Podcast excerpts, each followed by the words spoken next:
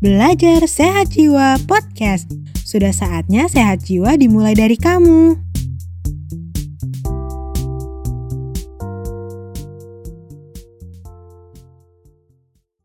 Nah, kita sekarang mau buka sesi tanya jawab.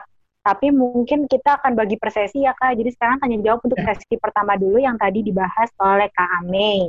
Nah, uh, sebenarnya tadi tuh di YouTube sudah ada pertanyaan nih untuk Kak Ame. Coba aku bacain dulu ya pertanyaan untuk Kak Ame. Nah, ini pertanyaannya Kak. Bagaimana jika gejala-gejala itu yang tadi disebutkan oleh Kak Ame e, memang akarnya kesulitan ekonomi yang artinya dapat hilang kalau ekonominya membaik atau tidak. Apakah kemudian jiwanya tidak akan sehat kalau misalnya e, masalah ekonomi sudah hilang gitu Pak?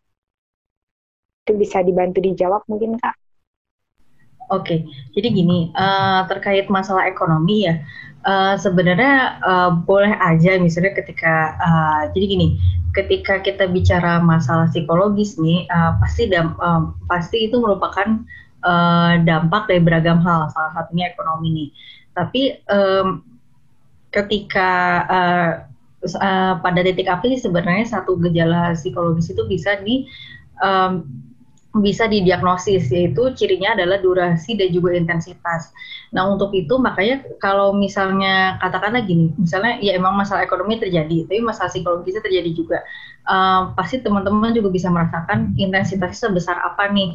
Jangan sampai misalnya uh, menunggu dulu nih uh, masalah ekonominya diselesaikan, baru masalah psikologisnya diselesaikan ketika masalah psikologis ini ter terasa sudah mengganggu misalnya sampai udah muncul tadi misalnya uh, halusinasi atau misalnya merasa dunia tidak real dan sebagainya gitu jadi kan kebayangkan ya kalau misalnya udah separah itu kan uh, butuh selain butuh bantuan profesional juga uh, apa ya uh, akan mengganggu kehidupan kita sehari-hari jadi ketika uh, kita membiarkan itu juga akan terganggu performa kita di mana-mana gitu ya jadi uh, pastiin dulu misalnya dicek dulu uh, teman-teman sadari dulu intensitas atau frekuensinya se besar apa gitu.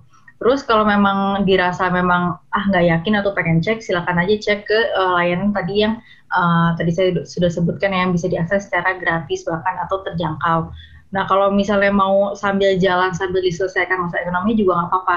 Tapi uh, hintnya itu adalah uh, sebagai sebagai clue aja gitu bahwa uh, jangan sampai ketika uh, masalahnya masa psikologisnya besar itu dibiarkan. Jadi dilihat juga uh, seberapa mungkin sih gejala psikologis ini akan mengganggu kehidupan teman-teman gitu. Oke, tadi itu pertanyaan dari YouTube ya, semoga menjawab. Uh, mungkin teman-teman di sini ada yang mau bertanya lagi mengenai materi yang sudah disampaikan oleh kami sebelumnya. Ya, ini ada pertanyaan Kak. Jadi dia mau bertanya bagaimana menghadapi situasi kesehatan sekaligus ekonomi yang sekaligus challenging kerja, tekanan berat, tapi ada pendapatan resign, pendapatan belum menentu tapi mental lebih sehat.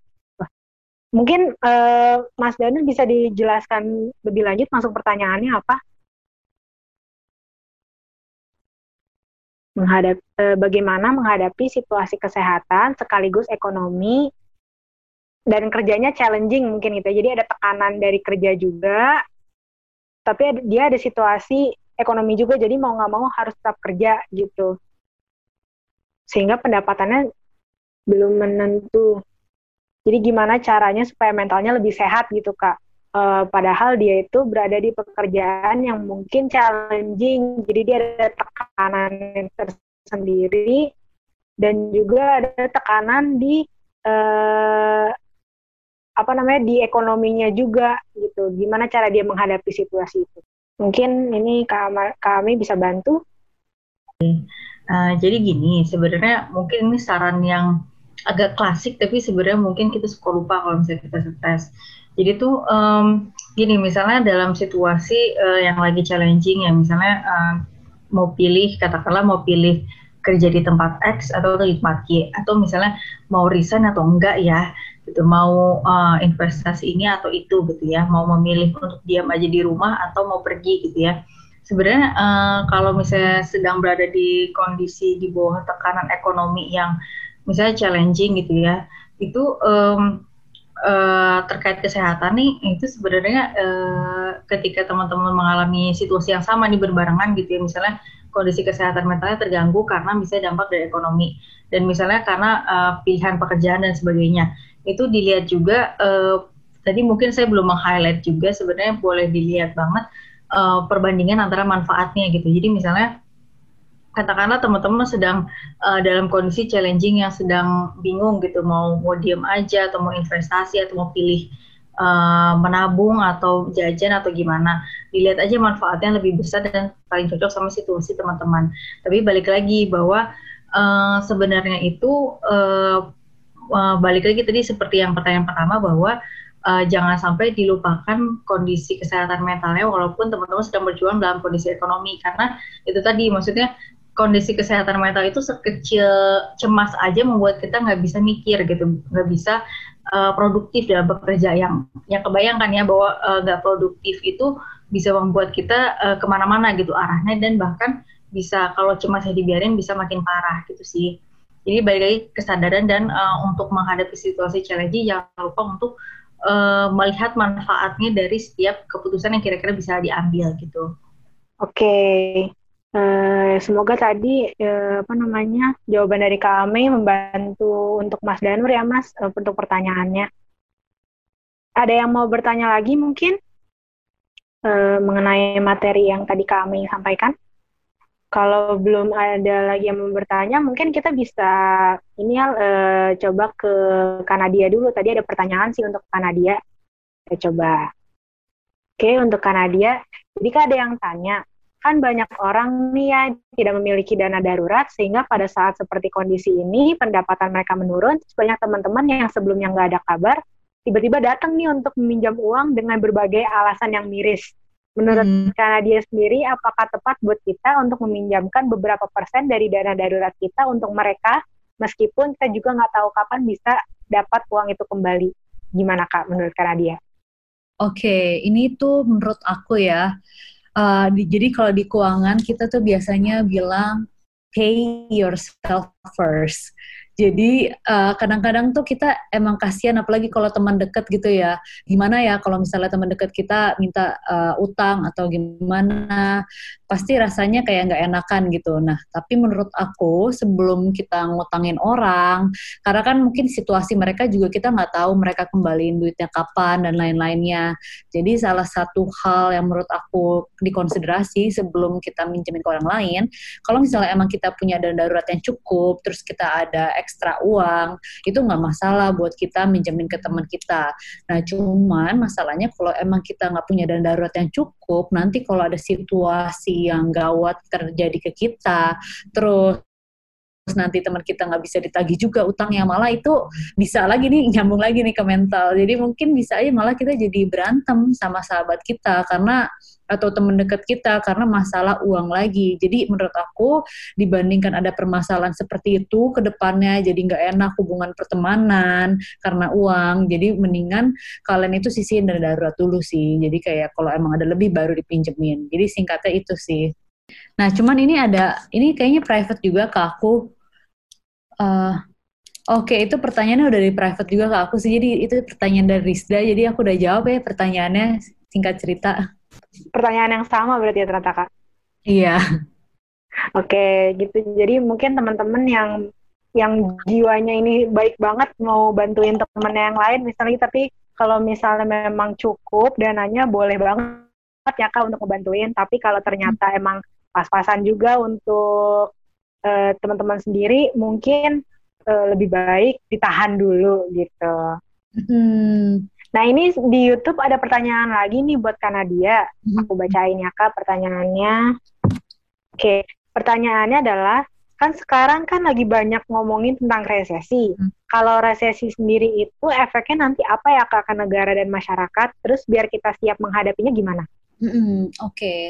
jadi kan kalau resesi itu dibilang itu penurunan ke pertumbuhan ekonomi secara mungkin kalau secara teknisnya nih ya, aku penjelasan dulu. Jadi penurunan keadaan ekonomi selama enam bulan secara terus menerus gitu. Jadi kalau misalnya kita lihat nih di koran nih, pertumbuhan ekonomi negatif selama enam bulan itu kalau misalnya udah memasuki resesi artinya udah lewat enam bulan. Kalau kurang dari enam bulan itu belum resesi. Nah, jadi kalau misalnya kita udah mengalami resesi kayak Singapura, terus kemarin Korea, nah jadi kalau misalnya situasi tersebut terjadi, biasanya nih yang terjadi adalah yang paling kelihatan di uh, yang mungkin kasat mata kita adalah biasanya yang paling dekat adalah unemployment atau pengangguran.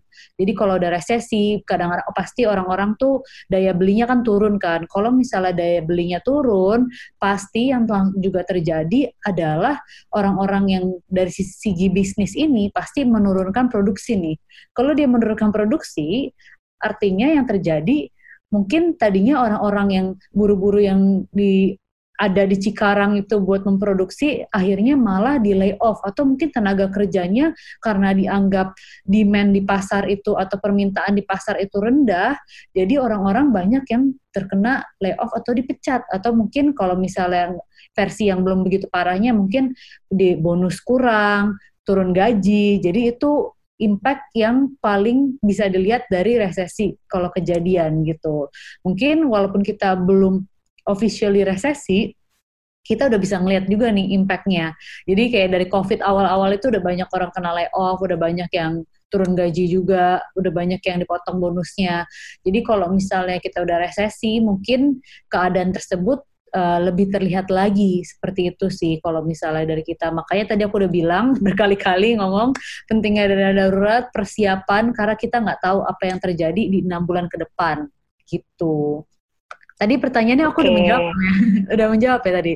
Terakhir. Semoga semoga menjawab sih ya apa yang harus disiapkan ya kalau misalnya nanti kita mau menghadapi resesi. Itu hmm. sih tadi ya kak berarti dana darurat itu penting banget uh, untuk apa namanya segala sesuatu yang tidak pasti ke depannya itu. Iya. Uh, mungkin uh, ada lagi yang mau bertanya? Ini ada ya, yang Kak, nanya. Mau dilanjutin silakan. Ini ada yang nanya aku ke private soalnya. aku bacain oh, aja. Iya. Atau... Silakan Kak. Nggak apa-apa dibacain aja. Ya.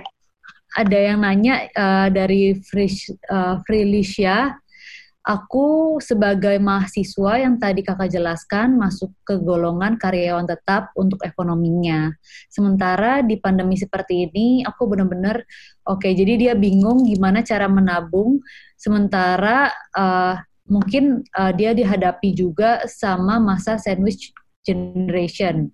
Menurut kakak baiknya seperti apa? Kayak gitu, ketah. Nah jadi uh, jadi kalau di situasi seperti ini uh, pertanyaannya uh, dihadapkan sama kalau misalnya resesi ini pendapatan menurun, sementara masuk juga di golongan sandwich generation. Mungkin kalau misalnya teman-teman belum familiar sama sandwich generation, jadi sandwich generation adalah kayak sandwich, jadi diapit gitu. Jadi anak ini harus membiayai adik-adiknya dan juga membiayai orang tuanya. Biasanya penyebabnya adalah mungkin pas lagi orang tuanya bekerja, itu mereka belum eh, menyiapkan dana pensiun untuk adik-adiknya dan lain dana pensiun yang bisa menghidupi adik-adiknya atau keluarganya atau mungkin dirinya. Jadi uh, biasanya sandwich generation disebabkan seperti itu.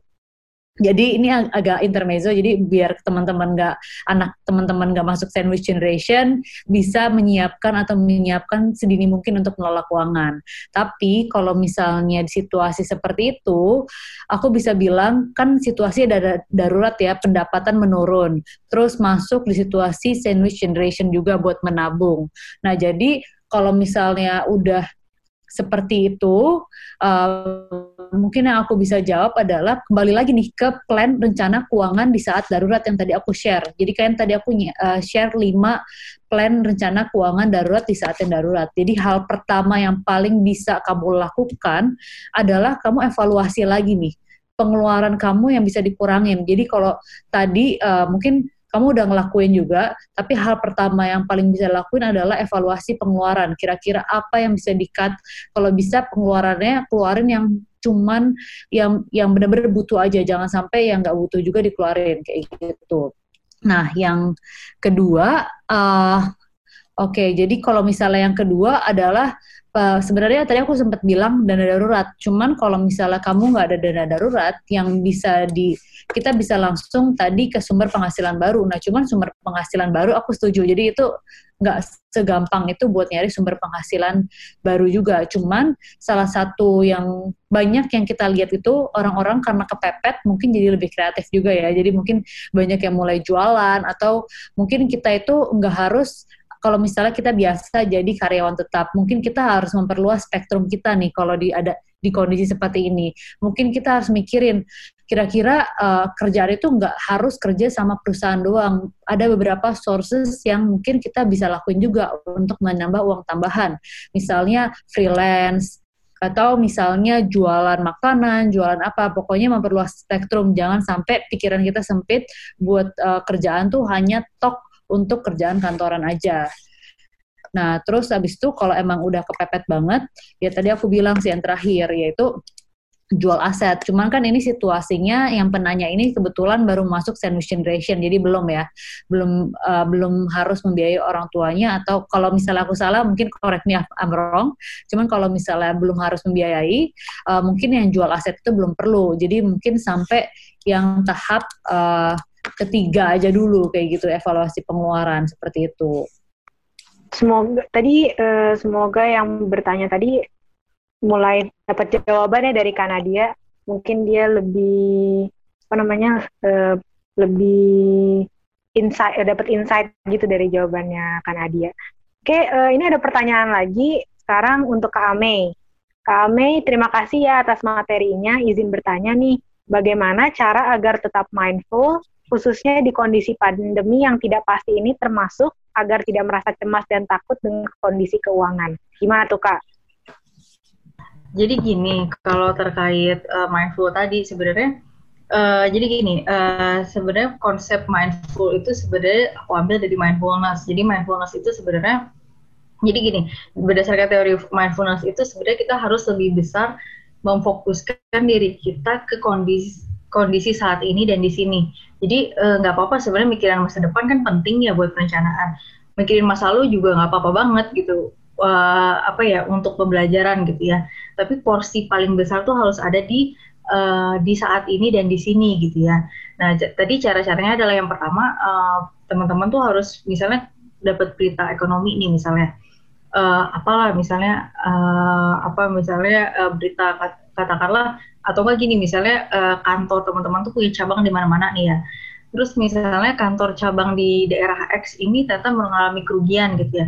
Nah itu uh, teman-teman bisa kalau kalau susah mikir coba kalau kalau bisa udah tenang dulu diri teman-teman baru dibuat list aja gitu. Jadi benar-benar ditulis biar ngelihat sendiri.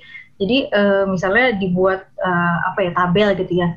Misalnya itu terjadinya di mana tempatnya, terus waktunya kapan, terus emang pekerja di situ, uh, misalnya pekerja yang di sana tuh uh, jabatannya sama atau enggak sama teman-teman, terus kriteria lainnya gitu, yang misal usianya atau apa.